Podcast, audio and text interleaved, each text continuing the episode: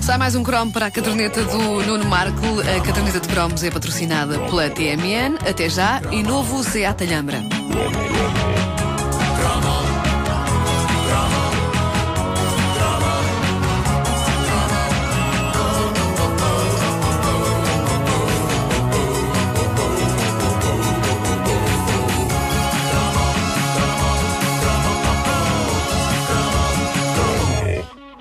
Semana passada. Olha, não está ligado. Então estou com- É, é aqui, é aqui, vá. Eu tenho uma coisa com estes microfones, caramba. Eu tenho uma coisa com estes microfones. Bom, E a tua mulher sabe?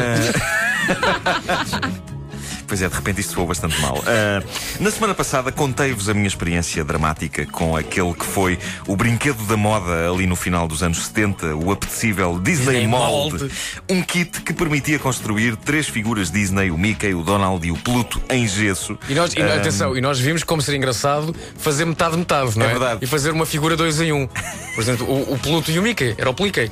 Pá, Pliquei é um nome tão bom. Só tu é que achaste piada a isso. Mas era um. Sabes o que é que me lembra o Pliquei? O quê? Aquelas criaturas no, eh, no quarto filme da, da série Alien, em que são assim meios, meios misturas entre a, a Sigourney Weaver e monstros. Sim. Quando eles entram naquela sala, é o Pliquei. O Pliquei é isso. Epá, podia ser uma criatura tão horrível e tão estranha que ninguém iria conseguir aguentar olhar para ela. Bom, ahm, isto dava para construir em gesso e dentro da caixa vinham moldes, espátulas, tintas, pincéis e eh, lá está gesso. A experiência, no meu caso, como vos disse, foi terrível. Acabou comigo a comer gesso, num misto de acidente e de curiosidade. Acabou com a cozinha cheia de gesso em zonas como o teto e, no fim, o saldo da experiência reduziu-se a um Mickey mal e porcamente pintado que me acompanhou durante anos, colocado numa prateleira lá de casa, lembrando-me que há certas coisas onde eu não me devia meter. Pois bem, depois desse cromo do Disney Mold, nas últimas horas chegaram eh, vários relatos fascinantes de experiências de ouvintes nossos com o Disney Mold. E eu confesso, eh, eu estava à espera que mais pessoas se juntassem a mim na desilusão que eh, podia ser esta experiência, mas curiosamente não.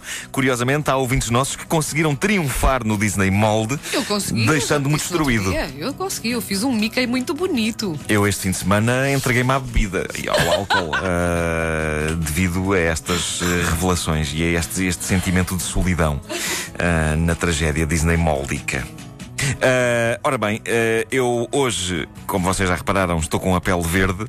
Ah, ainda não tinham dito nada por cortesia, mas eu percebi que têm estado a olhar para Sim, mim com aquele lado. Porquê é que ele está sim, verde? sim. É inveja, é inveja. Ah, reparem no que diz o nosso ouvinte Nuno Nogueira. Ele diz: a propósito do Disney Mold, só tenho a dizer que a experiência terá sido muito mais satisfatória para os petizes, com algum jeito para os trabalhos manuais e paciência para os levar até ao fim. Reparem, ainda, ainda a mensagem dele mal começou e já aqui me está a mandar uma indireta. Uma indireta ao jovem Marco, o incompreendido criador de uma mesa numa aula de trabalhos oficinais com aquilo que eu chamei pernas flexíveis. Diz o Nuno Nogueira, "Ah, lembro-me de ter passado um verão a fazer várias dúzias destes bonecos e o resultado final exibia uma mestria digna de qualquer bazar chinês da atualidade. Ah, maldito sejas! O Nuno Nogueira responde também a uma inquietação minha da época. Uma das sensações mais tristes da minha experiência Disney Mold era perceber que o gesso estava a gastar-se em estatuetas absolutamente fracassadas, quase em pliqueis.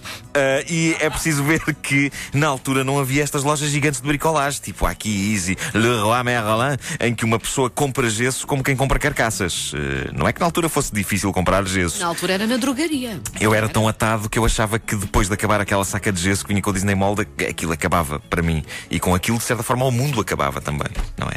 Ah, mas diz o Nuno que, lá está, Vandel diz que comprava sacos de gesso na drogaria do Sr. António. E é incrível como há sempre um Sr. António com uma drogaria em praticamente todo o lado. É quase como se uma pessoa a quem é dado o nome António tivesse logo à partida muito mais probabilidade de ser dono de uma drogaria do que um Gervásio ou um Asdrubal.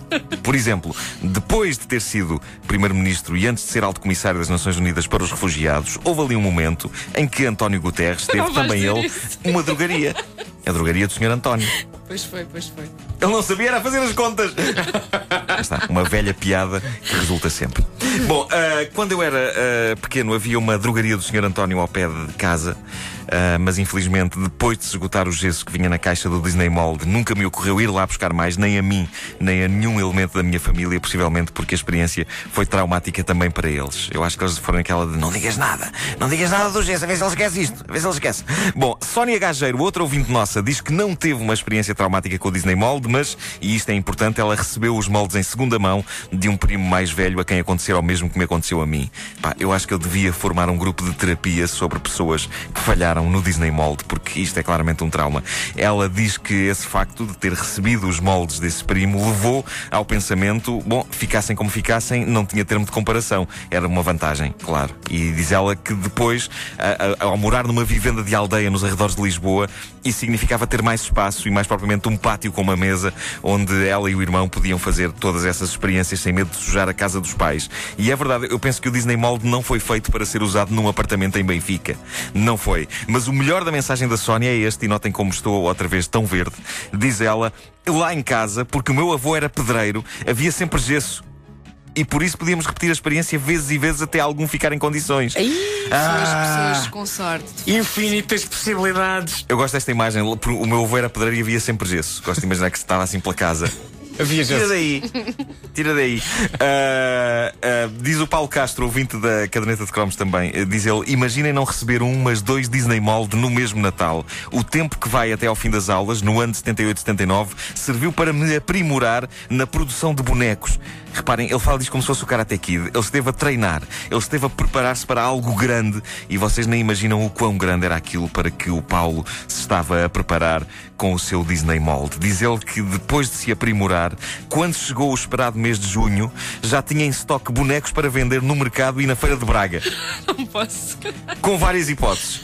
O conjunto dos três bonecos, bonecos com defeito, dado que, diz ele, aquelas orelhas do Mickey levam qualquer produtor honesto à falência, e eh, suponho, apesar de ele não dizer, que também vendesse eh, as figuras a vulso. Estamos a falar de um miúdo de 9 anos. Era a idade que o Paulo tinha naquela altura, e ele não só foi bem sucedido a trabalhar com o Disney Mold, como pôs a render. Ele continua, ele diz, o grande problema era a pintura, só foram pintados dois ou três, e depois passou a ser a imagem de marca. Compre o branquinho, que é mais bonito.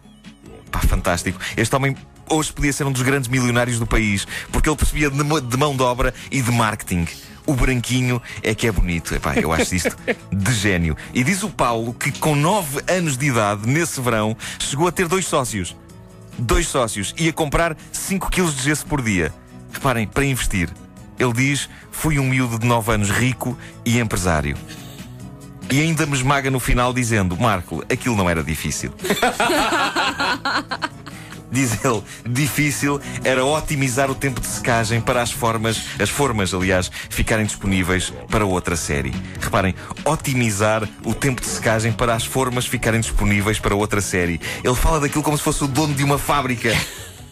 O Paulo, oficialmente, é o herói da manhã na caderneta de cromos e eu tenho que lhe fazer a minha vénia.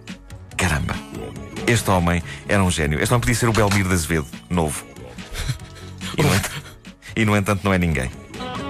Ele queixa-se, ele diz: Agora já não encontro nada, já queria dar às minhas filhas uma coisa destas e não encontro. O Belmiro do molde é o Moldiro. A caderneta de cromos.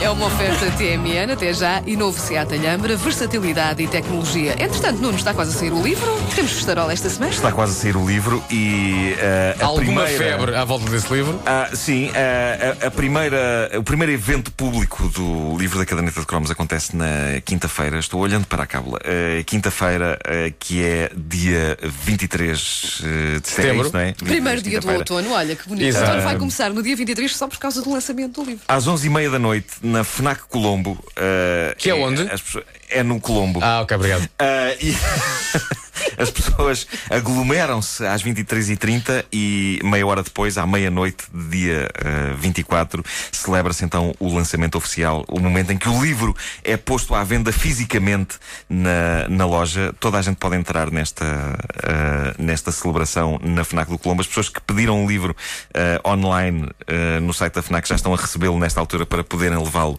nessa noite para ser autografado e nesse evento vamos estar todos, não é? Sim, na sexta-feira estaremos aqui com umas grandes olheiras, mas é por uma boa causa. Claro, claro. E Lá vai haver, estaremos. eh, obviamente, o croquete Mas Aliás, feito, feito no Disney Mold. eu posso já adiantar.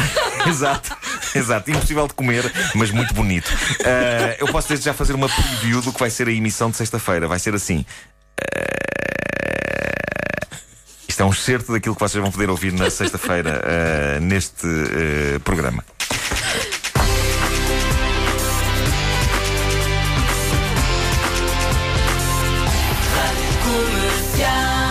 Convém só acrescentar Já que. é amigo da comercial no Espera Facebook. espera aí que já acrescentas.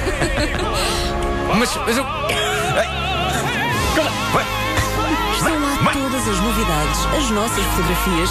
É sempre uma forma direta e fácil de conversar connosco. Rádio Comercial no Facebook, a melhor música e amigos para sempre. Acrescenta, acrescenta lá. E acrescenta muito rapidamente Sim. que é também o evento onde é entregue o Chrome, o Chrome, o Chrome, o Chrome número 100 ah, às pessoas que ainda não o têm. Acho que as pessoas que, que fizeram a encomenda online estão a receber também já o Chrome número 100, mas eh, temos Chromos número 100 para dar eh, com fartura. E tem Stevie Wonder lá, É, agarrado ao imperdi- é um evento imperdível. Um evento imperdível, sem dúvida. E é inaugurada a exposição dos cromos também.